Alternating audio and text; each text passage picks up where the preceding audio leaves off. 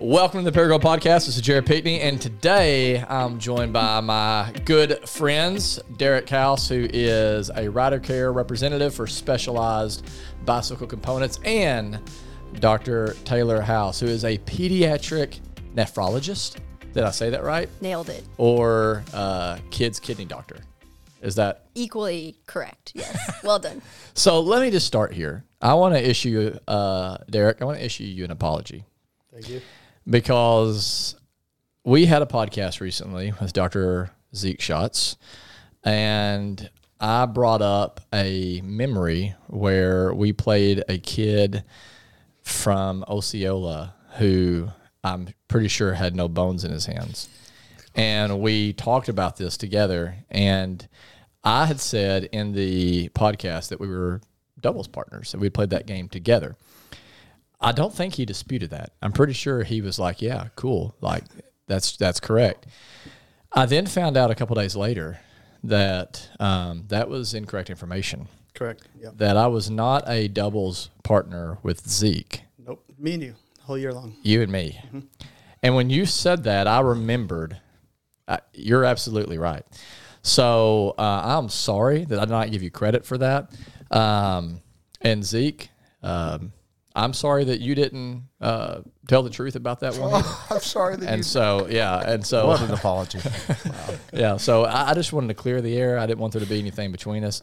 I do appreciate all that you did for our, our tennis team. Yeah. back then, man, it was really special times that we had together that I'll never forget. Yeah, it again, was, it was great. I mean, to nail home his frustration, you said he was the strong and silent type. And we're in Madison, Wisconsin, driving in our car, listening to the podcast. There was an outburst from Derek's He's like, side of the "What?" car. Yeah. That wasn't Zeke, that was me. So just to really drive home the point of how upset he was. So let me ask you this: Do you remember that?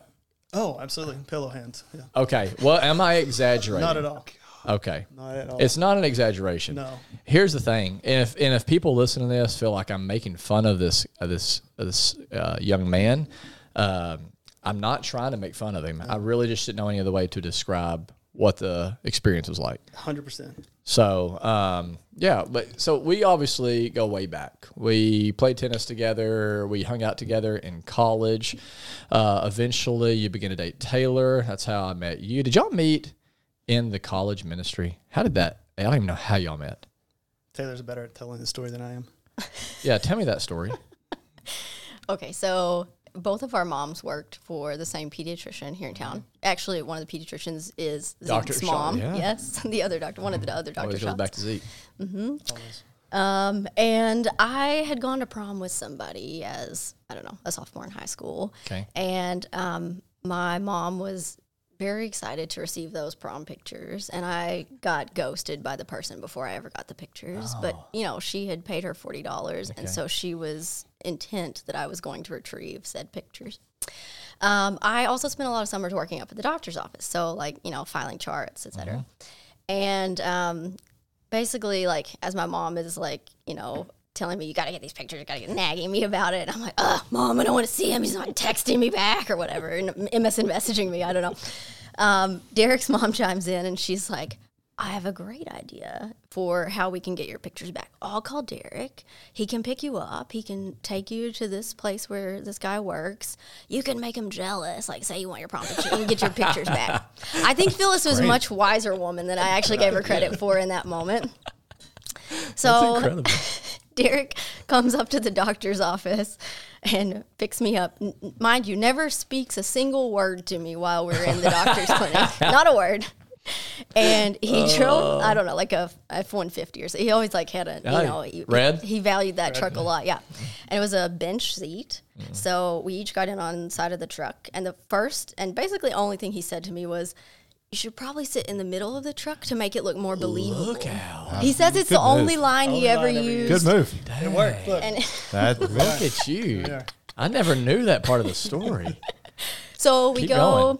we go to the business. He then because I'm sitting in the middle, then he says, "I'll let you out on my side." You know, to like make it more believable. So he opens the door, helps me down.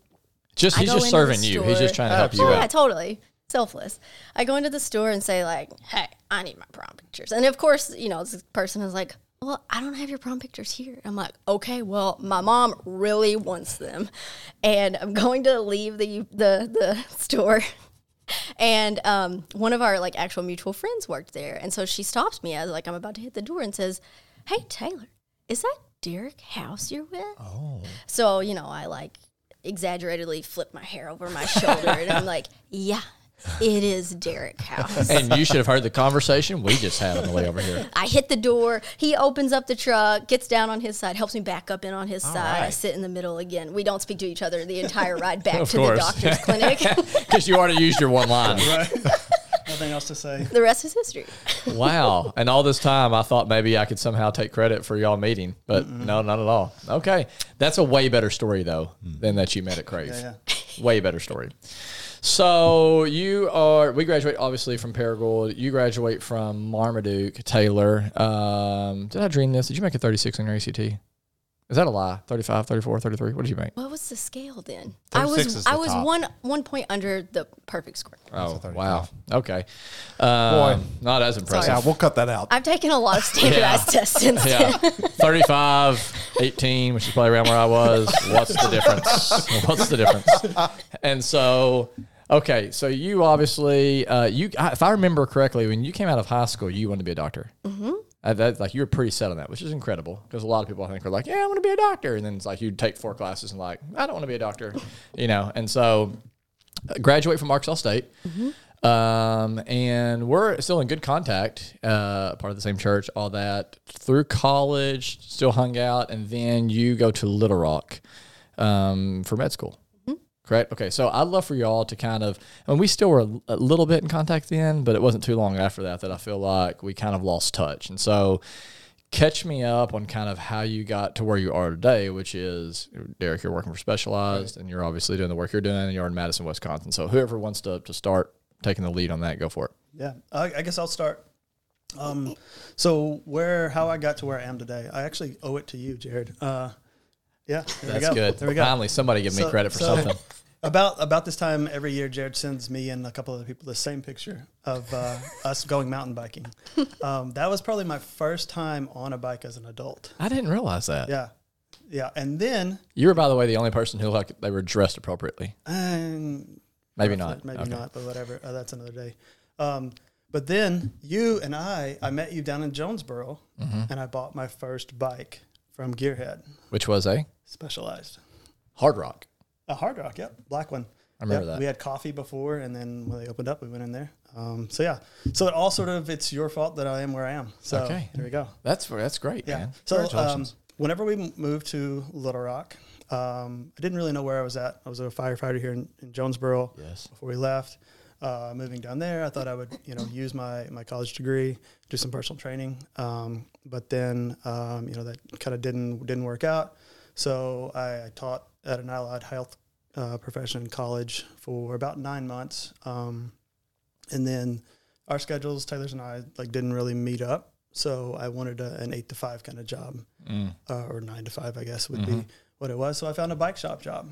So Doing what? Like mechanic type stuff? a little bit of everything. Uh, when I first started, I was kind of the the salesperson. Um, would um, would would meet, greet people and um, kind of show them bikes and everything like that. As time progressed, then I um, I- I learned you know how to mechanic and how to build bikes and all of that stuff. So that kind of like it did. I did everything there.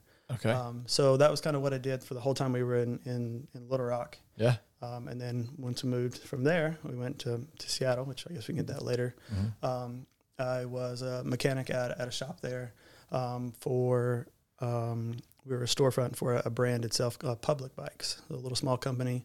Um, and I was like the lead mechanic there and, and did all the stuff for them, built all the bikes. Um, and then that place shut down, and I started working at a bike shop, the largest shop there in Seattle. Is that where you met like David Matthews? Yes, da- David. Uh, Don't get him started. So, so Dave Dave Matthews uh, goes by David, uh, and Gregg's Cycles in Seattle. He lives around the corner from the shop, and would come in occasionally. Um, so I met yeah met him there, and um, you know worked with him, and then Macklemore Ben Haggerty also came in. His real name, Oh, not Macklemore. Yep, also came into the shop. Um, he bought a, a bike for his daughter. Did you talk to him? Uh, I, I did not talk to him. Uh, at that time, I was a, a sales manager there, so I had you know employees that, that talk to him. So like you know didn't want to interfere. Be It's the- really like incredible to me, and we'll talk about sales probably later. Because one of the things I want to talk about with y'all, and we, we've talked about this before, but why I wanted to have you on is talk about the power of listening and how that uh, plays into your job and obviously to your job, uh, Taylor. It's incredible to me that you really were, like I said to Zeke, the strong and silent type, and then like you know you're with her, you say one word, and you go from that to being in sales, and then you oversee uh, a team in, in sales. And so, uh, how did that? Did you just kind of get thrown into that, and all of a sudden you realize you were actually decent at it? Well, yeah, it's just you, you learn the process of, of, of asking a question, listening to the person, you know, what they want. Um, so you ask qualifying questions, you know, what, you know, what kind of bike you're looking for, what are you thinking, what are you planning on doing? And then you, you know, you lead them and guide them through the process just by listening to what they're saying and what they want. Um, and so it's, it's, while it, it, it does take some kind of talking, um, it's mostly listening to kind of, you know, get the needs of, of what the, the person wants. So, Yeah, it's really good. So you're working at the bike shop there in Seattle. When did you start working for Specialized? So when the when the pandemic hit, um, bike sales boomed. It was it was crazy. You know, the shop I was working at, we usually had about two thousand bikes on hand. We got down to thirty.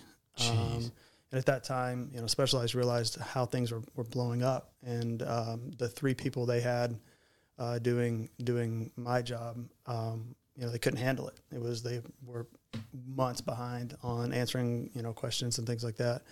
Um, so they decided to open it up to remote work. Um, and I had a friend um, I actually worked with at the Jonesboro Fire Department, went on to work for Specialized as well. Um, he kind of like, hey, they're hiring remotely. You should uh, you should apply and, and, and take a look at it. So I did, and with all my background, my three shops, and you know, managing at one of the largest ones um, in Seattle, or the oldest ones um, as well, um, you know, kind of gave me the what I needed for that. Um, so yeah, I just interviewed and, and been there for a year and a half now almost. So And if you're like, if somebody goes at specialized.com, Mm-hmm. is that it? Like if someone is con, like they're, they're wanting to talk with someone about a bike, like is this the right size or right fit, or is this what I need? Like you're one of what, three or four people that they're, I think there's a chance they're going to connect with. yeah, there's about four people of us that are, are doing the manning the online stuff. So yeah, if you go to specialized.com, it's either going to be me or, or three or three or four of my other um, colleagues. Yeah. And just put in that coupon called Paragould Podcast, uh, and Oh, you get yeah, 10% off. Yeah, yeah. Yeah. Let them know you heard it here. Let them know what we sent you. Right. right. So you're bouncing around because you're following Taylor, like where you're going with your schooling, right? So Yeah. you're you're. What was med school like? Let's start there in Little Rock. Was that like, whoa, this is more than I thought, or is like you're a smart girl and you're a huge overachiever? You're like, this was actually not as hard as I thought. I guess it's somewhere in the middle. I didn't totally know what to expect actually. Like even though you do a lot of shadowing and you like, you know, try to do everything you can to ensure that the career that you've chosen is the career that matches the best for you. In reality, like there's just a lot of it that you're not going to know until you actually are in it and you do it.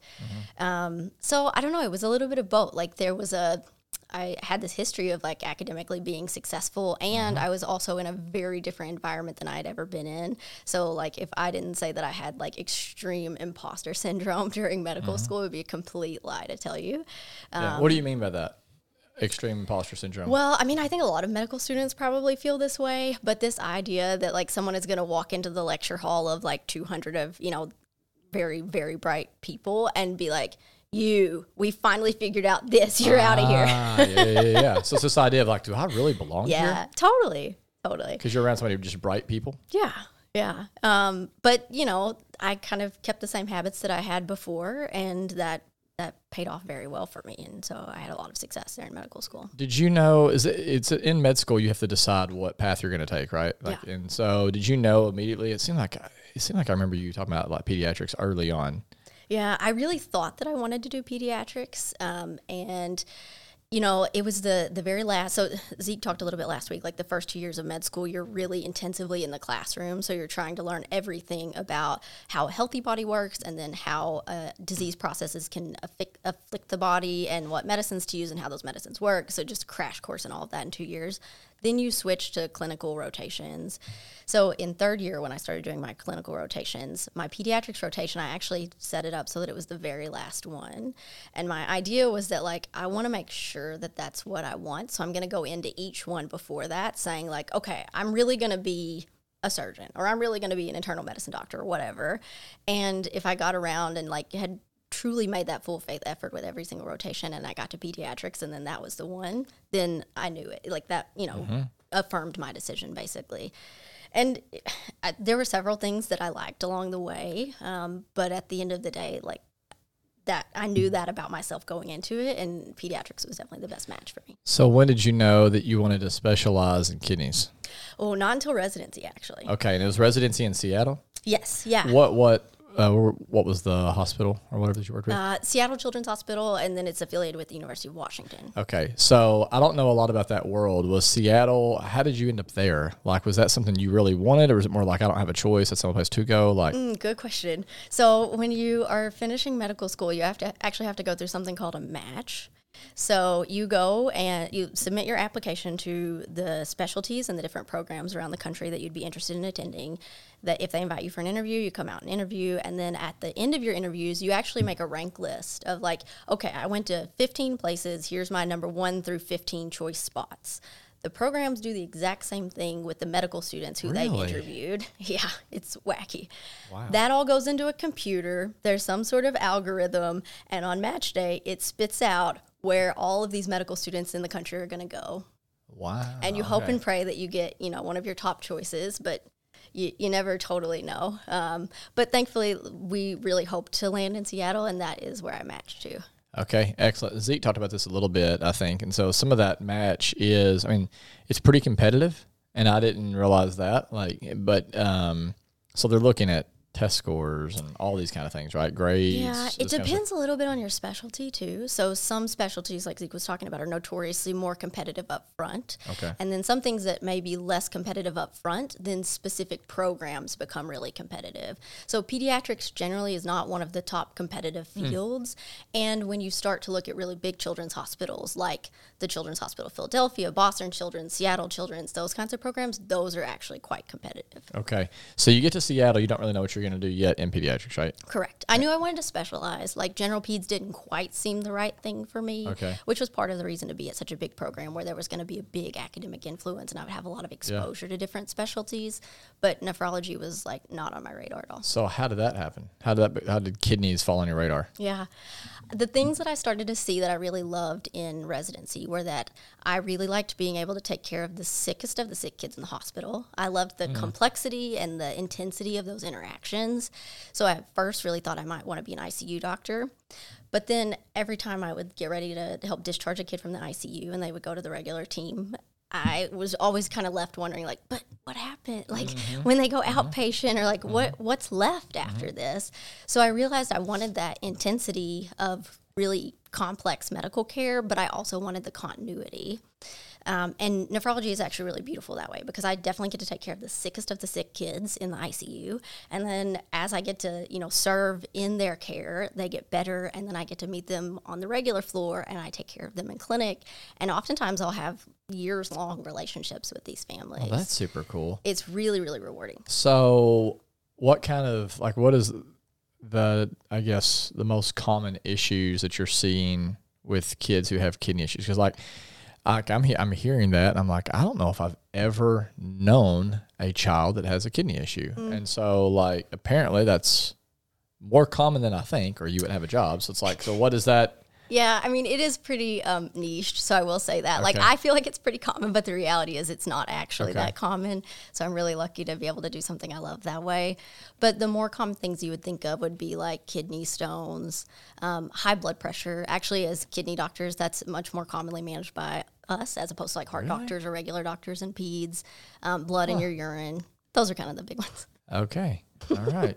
so your day to day looks like what for you? So I actually do about a third of my time as a as a doctor, like clinical medicine, and then like, are you going to the hospitals and seeing people, or like you have like a clinic and people are coming to you? Both okay. depending on the week and then the other two thirds of the time i spend doing research. So if i'm on call that means i'm like seeing all the kids on the, in the hospital on my team um, or the ones that i'm getting consulted on. And then if it's not an on-call day then maybe i'm just doing clinic. And that's like a pretty small fraction of my time of that like one third and then the other two thirds i actually do research um, that's looking at ways that we can improve quality of life and quality of care for kids with kidney disease. Okay so how did you fall into that Yeah, that's a good question. Um, as in residency, similarly to how you are in medical school and you have to kind of rotate through these different things, I was in pediatrics, so everything I did was caring for kids, but you still sort of rotate through like the different specialties in pediatrics. And one of the rotations that I did was palliative care. Um, and as you sort of went through these other specialties, everybody, of course, is serving families to the very best of their ability. But what I saw that was different in the palliative care team was that they were they really had the skills to be able to connect with families on a different level.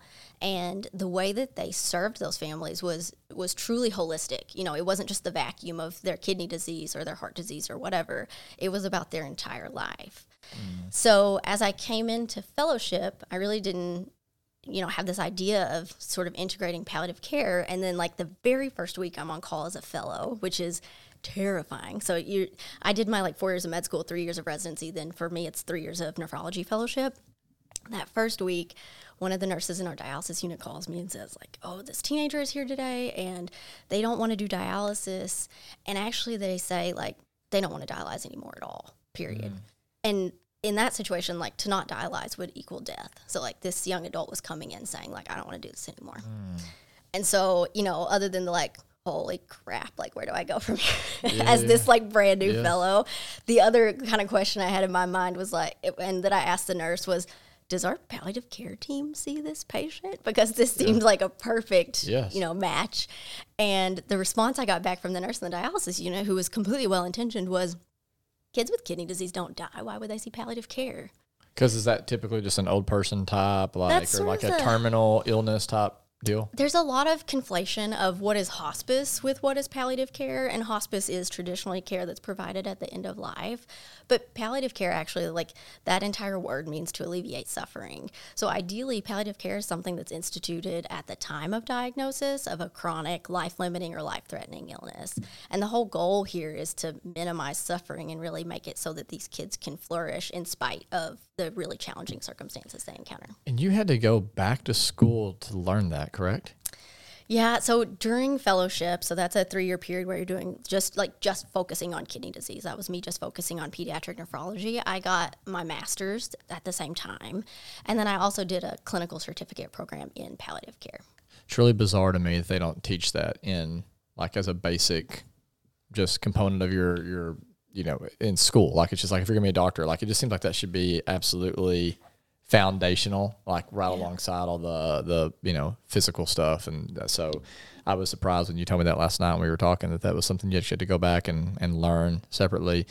Um, I, I think the culture is shifting. Like things are trying to move that way as our technology advances. Like people are living longer lives, but what has kind of been lost is the emphasis on not just living longer but living well. Yes. So I think that's starting to come along, but there's just so much to absorb in medical school. Like the analogy people always use is it's like trying to take a drink of water from a fire hydrant. Yeah, and yeah. that's like a very good example of how you feel.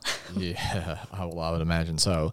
I think this will get back some to what even Derek I want to I want to ask you, but I'll start with you, Taylor, um, just to focus on what we were just talking about with you, you talked about like alleviate suffering, like you know, a big part of that is, I guess, meeting people where they are. And I'm, I'm curious, like, obviously, when people come in, you come across people, they have a big need, right? There's something that they're wanting, there's something they're needing. Um, and you don't always deliver the best news yeah. to them. Um, what have you learned in how to care well for other people who clearly are wanting good health and, and they want to be made whole and healthy and all those things like how do you meet them where you are like where they are how do you deliver some of this news and kind of like care well for them yeah. in that process one thing I will say that I love about pediatrics too is that it's, you know, I'm not just serving one person really in that interaction, like I'm serving an entire family. So I have to think about that kid and how old they are and what is their like developmental stage and their parent their caregiver too who also needs this information so really trying to tailor what i'm saying and how i'm doing that in a way that meets both of those needs mm. um, because kidney disease is not something that happens in a vacuum like it doesn't just happen to that kid mm-hmm. like it happens to their whole family their whole community sometimes mm. so the things i think that i have learned are you know really trying to um, acknowledge that there's a power differential, honestly, because I come into an interaction and I know all of this stuff about kidney disease, and maybe they've never heard anything about kidney Sure. disease. So, really trying to make myself less to be able to serve them. So, I do that first by just trying to understand where they are, like you're saying. Say that meet them. again. You make yourself less by trying to serve them. What do you mean by that? I think, um, well, in really basic ways, whenever I talk with a family, I never stand up. I always sit down. I'm always sitting somewhere, and I always lower my stool so that I'm at a level lower than them. So I'm never looking down on them. They're always higher than I am. Um, and I try to do the same thing with kids. So, like when I walk in a room, I always crouch down and meet the kid, like if they're a toddler or five year old, whatever, um, to just physically put ourselves on that same level. I also try to convey to that parent that, like, yeah, I know a lot about kidneys, but I don't know anything about your kid. You're the expert in your kid. Mm-hmm. So that it can be a partnership of, like, here's what I'm expert in, here's what you're expert in.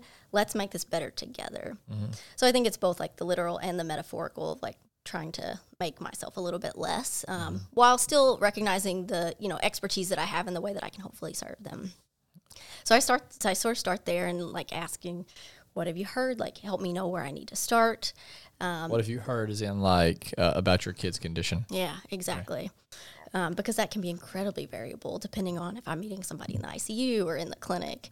Um, and maybe this is something that they're super stressed about. And I think it's actually like, oh, this isn't a big deal. Like, we don't have to worry too much about it. Or maybe the opposite happens sometimes. So it helps, it really gives me a sense of where we're starting from. Yep.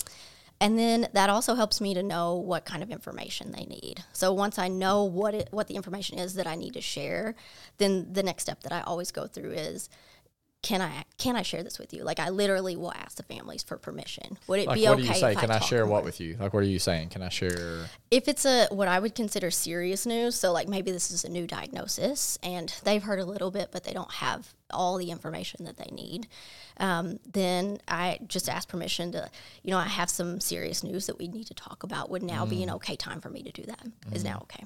Mm.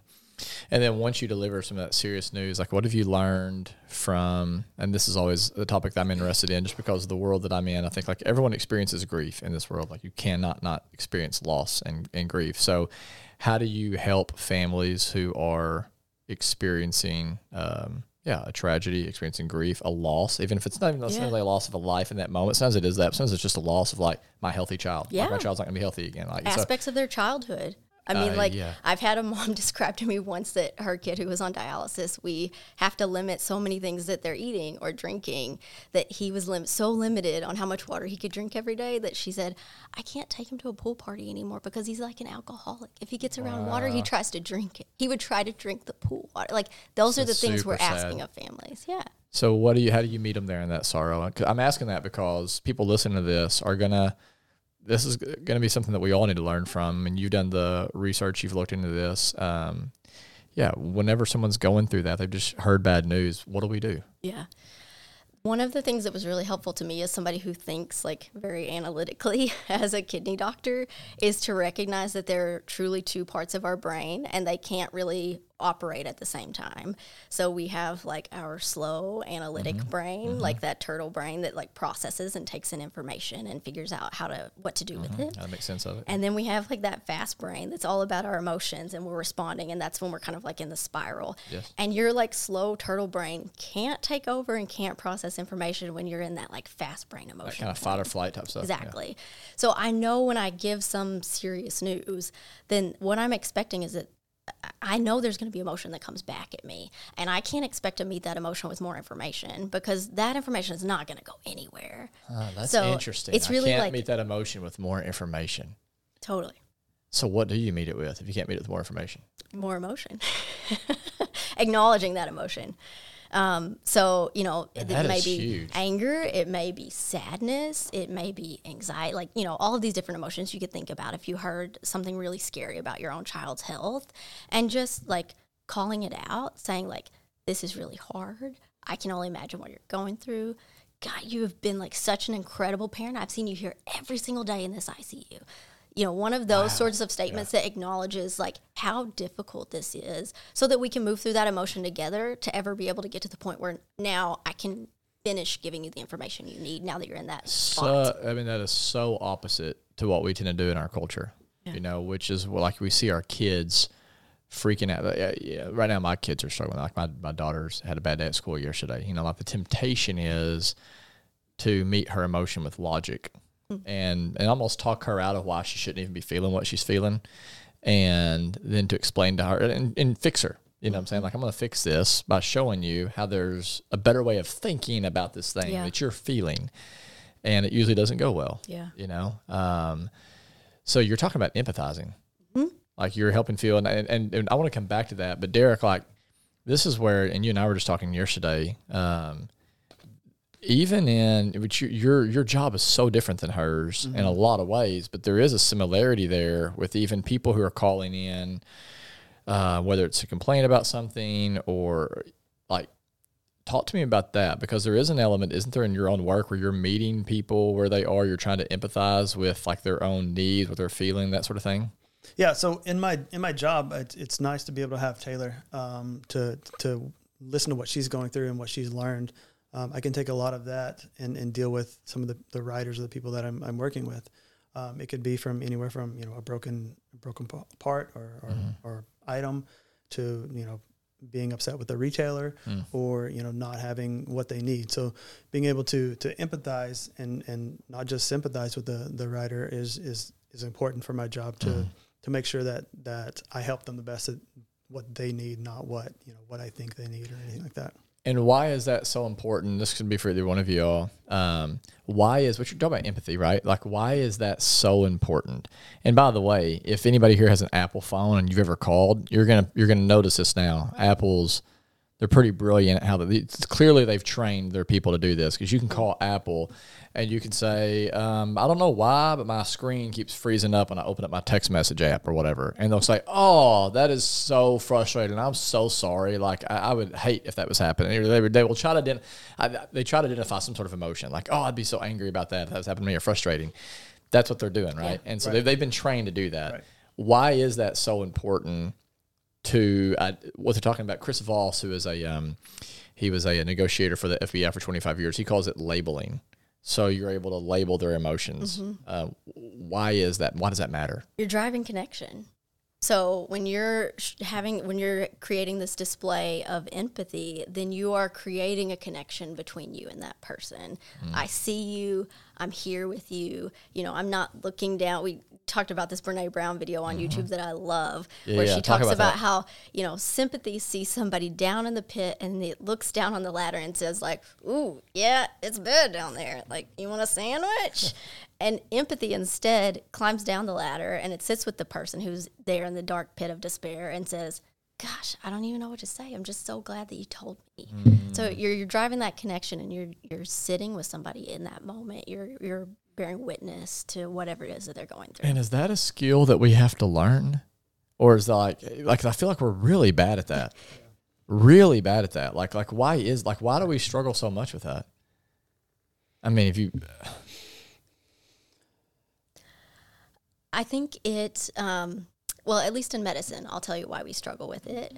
Um, we think that, one, I think doctors are fixers. So, in general, and probably mm-hmm. us as humans, we so. want to sort of fix things. And maybe it doesn't feel like fixing something if you're just acknowledging, like, yeah, this is really crummy. Mm-hmm. That doesn't necessarily uh, on the front end feel like I've fixed anything. Mm-hmm. So, I think a little bit of it is that it's that we're so like task oriented and driven and trying to create solutions without recognizing that, like, maybe this doesn't need a solution. Maybe it just needs, you know, mm. a, a human connection. Mm.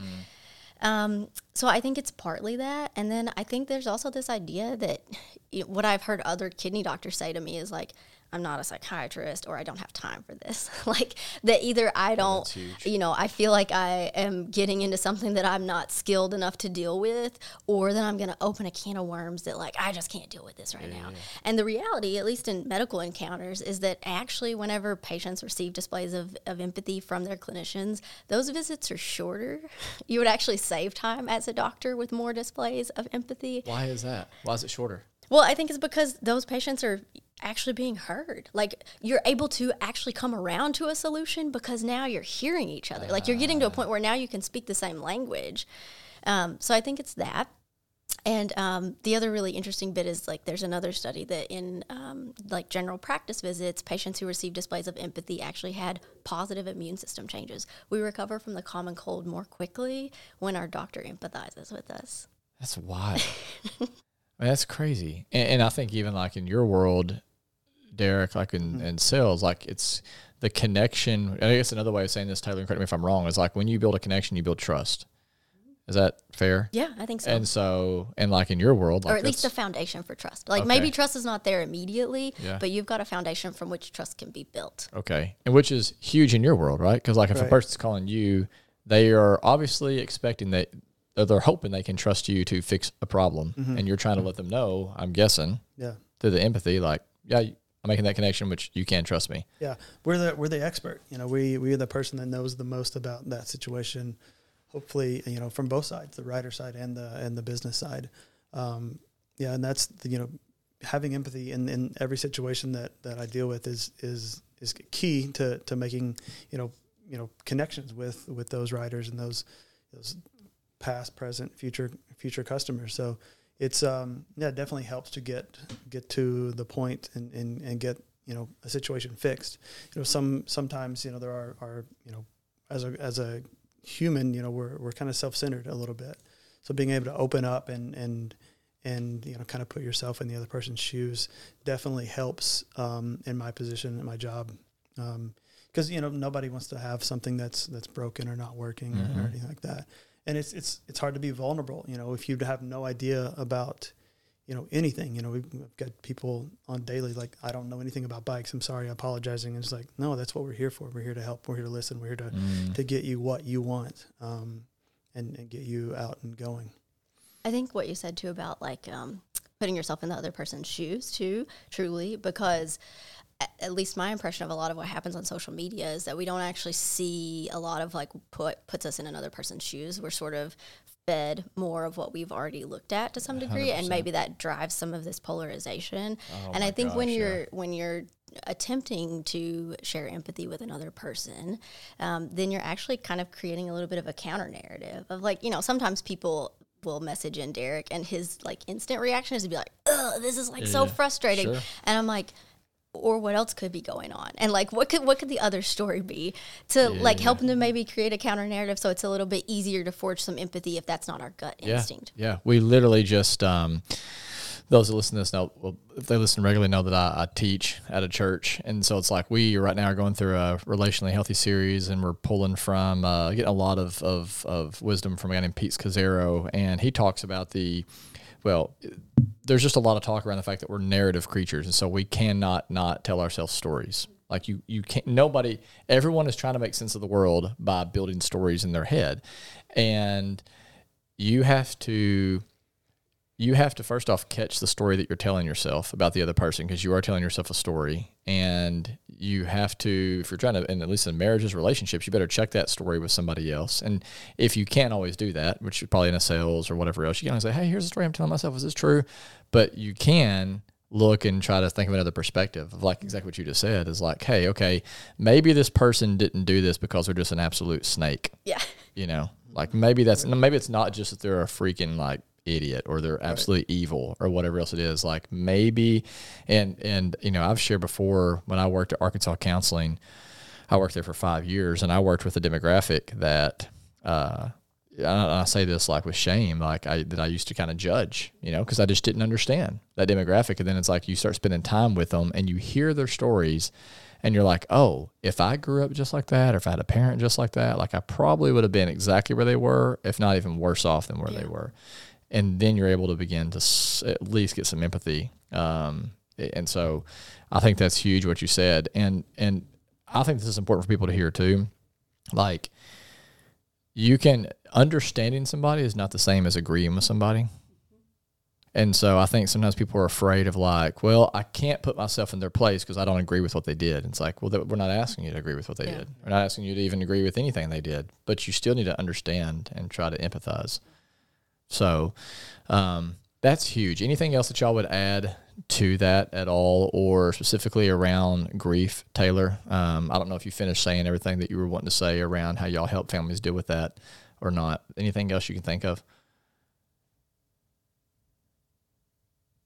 I mean, I I don't know how much it's helpful to go into, but I think what you and I were talking about before with like um, when you are someone who is um, you know really trying to drive empathic connection with other people, how draining that can be and um, trying to find ways to not necessarily take that grief or that emotion on as your Yeah, it's own but really being present with it and then also sort of um, you know seeing it and like letting it come over you and then moving on with your day because the reality is like unfortunately i don't just tell bad news one time a day like i have multiple clinic visits throughout the day and most of those families are hearing something that they had hoped they would not have to hear that day Yeah, yeah. And what you're talking about is, I think in the counseling world, they would call that attunement. And so you don't want to be enmeshed and you don't want to be detached. So um, enmeshed is you literally are like getting wrapped up in their feelings. Like everything they're feeling, you're now feeling yourself and you can't shake, like you can't not feel that until they're not feeling anymore. That's enmeshed.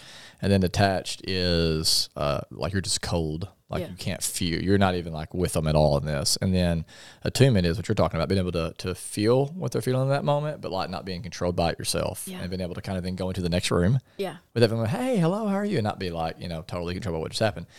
Is there a skill? Like, is that something that you're still learning or you feel like you've already kind of mastered that? Oh, I don't think I don't know. I don't think anybody ever masters that honestly, um, because we are like connection driven people. And I think it's it, I think probably one of the extremes happens right of what you were describing, where we either probably like internalize it and do sort of take it on as on as our own to some degree, or we become totally detached and we're just like I can't even deal with that, so I'm just gonna put it over in the corner. Um, so it's it's something that I continue to learn. And uh, when we get to rapid fire, one of the books I'm reading is about trauma stewardship and like how to care for yourself whenever you're a witness to trauma, even if it wasn't maybe your own trauma. Um, and like at least in at work, I rely on a lot of rituals too, like in between my patient encounters to help me with that. Of like when I go back to the team room, like you know, kind of putting those thoughts away from that encounter and then thinking about the next encounter. And I actually physically do like a little shake off mm-hmm. motion before I mm-hmm. go into the next room as sort of like a mental and physical clearing of like, okay, I was totally present in that last bit and that was hard. And like, now I'm going to be totally present in this bit.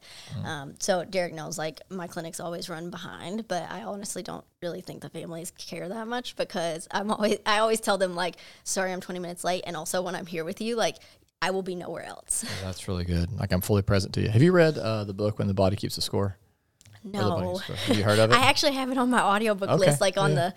We still use the Seattle Public Library app, even though we don't live in Seattle anymore. But I have it like as a free download right now. Yeah, you talk about trauma, uh, and Derek, you would know this with your your past in fighting fires and you know being obviously a firefighter. You guys had to deal with trauma, a lot of it, Correct. uh, and y'all just experienced trauma in your own house, which we don't have to go into. But like, um, We can go there if we need to. well, yeah, super traumatic uh, experience, and I, I'm curious, like, what have y'all learned about how to deal with trauma? Because again, because of the world we live in, everyone's going to experience trauma, and I'm amazed by how many people I meet with that are like, I've never experienced trauma, and then you start listening to their story, and you're like, huh, uh, yeah, you have, and so the and and. With what we talk about here, there's big T trauma, little T trauma, right? Yeah. So big T trauma is like a shotgun blast to the chest, you know. I mean, it's like abuse, it's death, it's divorce, it's all these different things, cancer or whatever. And it's like, and then there's little T trauma, and those are not maybe not like a, a shotgun blast to the chest, but it's like a thousand paper cuts sometimes, and that's can be just as devastating to your your health. So we all experience trauma, some way, shape, or form. I'm curious, maybe even as you come out of kind of one of the last traumas that you've experienced, like how do you deal with that? How do we deal with that in a healthy way? Do you want to give the Cliffs Notes version of the trauma too, so that we're not being so? You got like, to now, because if you're like, no, people are gonna be like, oh well, thanks a lot. about it. Yeah. Yeah. So uh, we we host people. That's kind of a, a thing that Taylor likes to do. So we have a we ha- have a house with, with multiple rooms. So we had some friends over um, that we met from in Seattle. So they came from some Seattle to some that I moved to Ohio. Anyway, we they, we were in our, our For basement. Thanksgiving, Yeah, for we were hosting like Friendsgiving. and we were we were down in the basement, and I have a virtual reality thing that doesn't get much use. So I was like, hey, let's break this out and let's do some you know some virtual boxing. So we had a friend. Um, We have a friend. have a friend. Sorry, we have a friend who. So now we know where that's going. Yeah. Yep, Yes. Yep, he's alive. Um, yeah, so we were we were doing some virtual boxing. Um, had a congenital heart uh, defect, He was born with a heart difference. Yep. So whenever he finished his boxing match, he you know said, "Ooh, that was tiring," and then just collapsed on our floor. Yeah. And uh, a little bit of CPR and um, lots of times and some shocks, and he was in the hospital and breathing and talking and moving. So Yeah, and that's definitely the Cliff Notes version because you told me the other one and it was much messier Right. and scarier than that. And you know, I, I shared with you how whenever my brother had a seizure when I was in ninth grade, how I didn't go back in that bathroom for a long time. You know, um, and we just never talked about it as a family. Like it just, you- and, and uh, you know, not to fault my parents. I don't think they just never were trained in any of that kind of stuff. Yeah. But it seemed like the less we talked about it, uh, the worse it got, you know? And so I would say at least a big part of dealing with trauma, and I'd like to hear from you guys, is learning how to even tell that story you just told. Thank you for, for telling that, by the way. Telling the story in itself is very therapeutic and can actually help. Uh, anything else you would say to those who maybe experienced a traumatic experience? Like, how do you deal with it in a healthy way? I guess one thing that sort of came about for each of us because both of us have dealt with cardiac arrest in very different settings. So for me, cardiac arrest looks like a hospital code, and that's a, you know, sort of a controlled chaos, and people have their roles, and we have a very standardized way of dealing with that. Derek had seen cardiac arrest in homes as a firefighter um, and going in in like a paramedic role.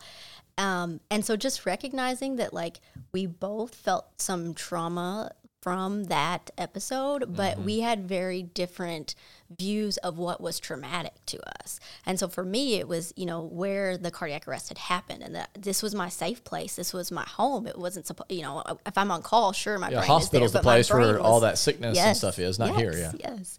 And for Derek, it was, you know, he expected it to be in homes, but for him, it was our home. And so mm-hmm. now, how do you like recreate a sense of like calm and comfort in your own house whenever that was so scary? And so both of us needed to sort of recreate an environment of calm in our house and figure out how to deal with that. But it was for very different reasons. Mm-hmm. And so, sort of goes back to like listening and creating this counter narrative because if I just assumed that Derek was dealing with the same thing I was or vice versa, I think we could have kind of been like ships in the night as far as the understanding of what mm. we were processing from it. Mm. That's good. Yeah, we definitely we we dealt with it independently, but together as well. Um, you know, it was it was that's where I work from. So you know, my my desk was five feet away from where it happened. So you know, it took some time to to get back downstairs and do you know do my normal work from there. Um, but yeah, with a little bit of rearranging of furniture and, and doing some stuff, I'm I'm down there again. So um, yeah, so it was great to to work with Taylor, you know, in our own ways and, and get everything taken care of for us. Yeah. We were definitely like you and to some degree we still are of like we didn't really want to go in that room or you know put ourselves back in that environment. Um, and actually i think to start to build back that idea that our house is not a scary place but it could be a safe place or maybe mm-hmm. it's a place actually where people come for healing even though it's not what i felt mm-hmm. like at the mm-hmm. beginning.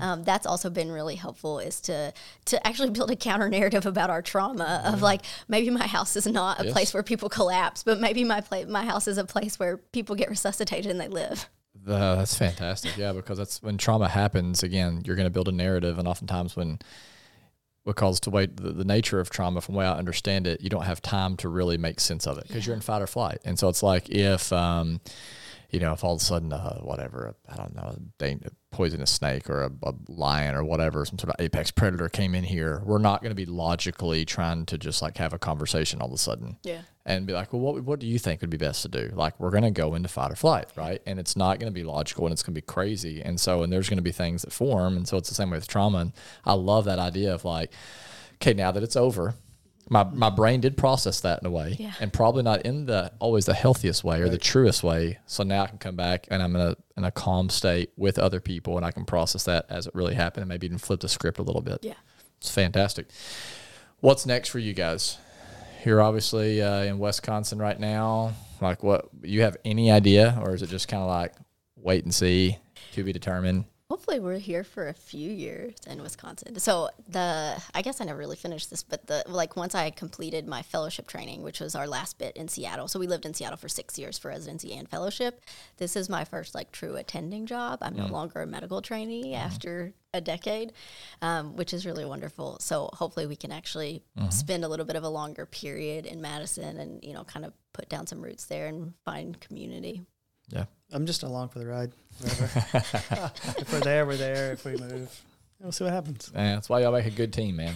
so, really uh, glad that we got to hang out. I'd love to end with some rapid fire questions as we do every single episode. Um, this is the hardest part. I'm just gonna warn you guys, okay, of the whole thing. Who we gonna who we want to start with? You, Do you want me to go Taylor? You first? first, Okay. All right, here we go, Taylor. Ready? What is either the last movie or show you watched or book you read? Yeah, there's two books that I'm reading right now. This is going to give you a lot of insight into my personality because it's both that trauma stewardship book and it's Prince Harry's memoir. Wow, hmm, Prince Henry's memoir. That does give me- Harry, Harry. Oh, Harry. Henry Oh, sorry, Prince Harry, of course. One of my favorite princes. He's young, he's younger than you, uh, Jared. Oh, Uh, no, still one of my it was the it was the fastest selling uh, book in Britain, I think, in all in all of history, their history. Yeah. I I have a little bit of uh like I don't know. I get a little bit of like obsessive interest too, and I have a similar. So all the royals, I'm like pretty interested in, and just this idea, you know, that by being born into something, that you would inherit this just kind of wild lifestyle.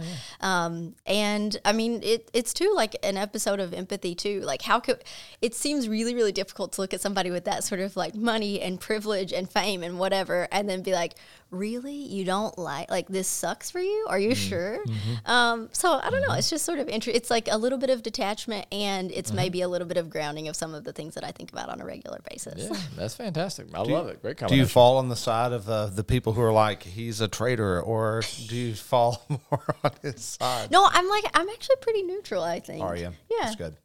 Yeah, balanced. Along for the ride. Like Yeah, Eric all says. for the Yeah. ride. what about you, Derek? Uh, last book you read or last movie or show you watch? Books, don't read those. Um, shows. That's not true. We listened to an audiobook on the way down. That's, like the only way I can get him. Yeah. Yeah. Um, yeah, last show, it, it might have been because of Taylor the the interviews and the things with Prince Harry. Did you enjoy it? Yeah, it was it was interesting. You're all in on this, Prince. We do a lot of docuseries Oh, stuff yeah. too in our house. Docu series, yeah, that's a, a big thing. So the other one we watched was the Playboy docuseries. Was that good? it was interesting. Why'd y'all watch it together? I think that was actually the most recent one that we Probably watched. so.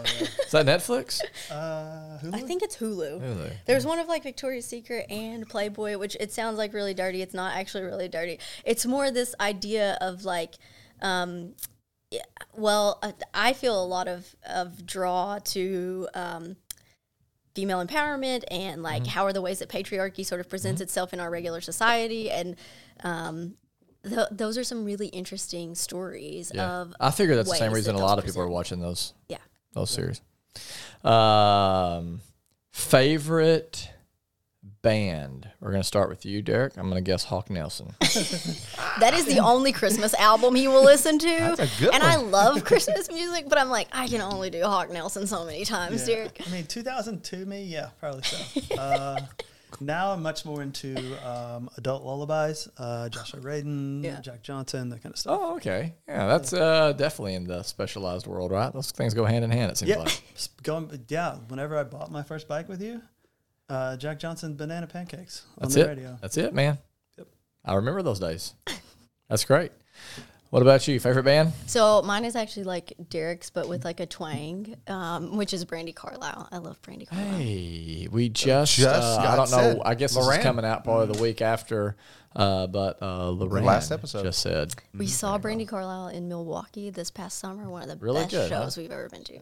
Wow. She's actually from outside of Seattle. Yeah, Really? But she sounds like me. It's a miracle. I was hoping y'all. I was hoping y'all would say TWP. Oh, uh, yeah, I did have that one shirt. Yeah. Yeah, so You know. sh- I should also had a College Williford years. Project shirt. Did you If it really? makes you feel any better, yeah. That's awesome. You don't have it anymore. I don't think I kept it, Jared. Sorry. Okay, that's all right. It didn't That's make fine. the move I've got across one. the country. Yeah, I've, I've got one in an XL. if it inter- interested Will you sign it y'all. for us? Uh, yeah, it's all, yeah, for sure. Uh, what is? We're gonna start with you in this one, Taylor. What is your favorite meal? I so we talked about Thanksgiving. I love to cook Thanksgiving food Oh, for people, cool. and I also really love to enjoy it. Sure. Um, and part of the reason that we're here in town, of course, is because Derek's grandma had just passed away, and she um, had this notorious, incredible recipe for monkey bread. It was like her yeast roll bread. And several years ago, after we moved to Seattle and we were having holidays alone, I called her and said, like, "Can you please give me the monkey bread recipe so I can make it for Derek?" And making Thanksgiving dinner and including monkey bread is like the best meal that I can That's think really of, cool. and, and I enjoy cooking it for everybody. That's awesome, Tyler. Love that. What about you? Your Favorite meal? Um, anything with a tortilla. Anything with tortilla. Yeah. He's all about the Tex-Mex. We're having that tomorrow night at our house. Too bad you'll be back home. Yep. We might stay for that. It's only an eight-hour drive, right? yeah. yeah. Okay. Uh, what is on your nightstand right now? Just remotes. Multiple remotes. Yeah. Uh, so two magazines that I subscribe to. One is like the Madison magazine because we are trying to learn about the community there, and then the other one is Southern Living. I think I'm the only person in Madison, Wisconsin, who has a Southern Living subscription, but it's part of where I get my recipes from. Uh, Fantastic. Hey. uh, give us a snapshot of an ordinary moment in your life that brings you great joy. Anytime we are like outside in our yard with our dog and we're doing mm. something super mundane like snow shoveling or mm. putting up Christmas lights or, you know, like redoing the flower beds. Mm.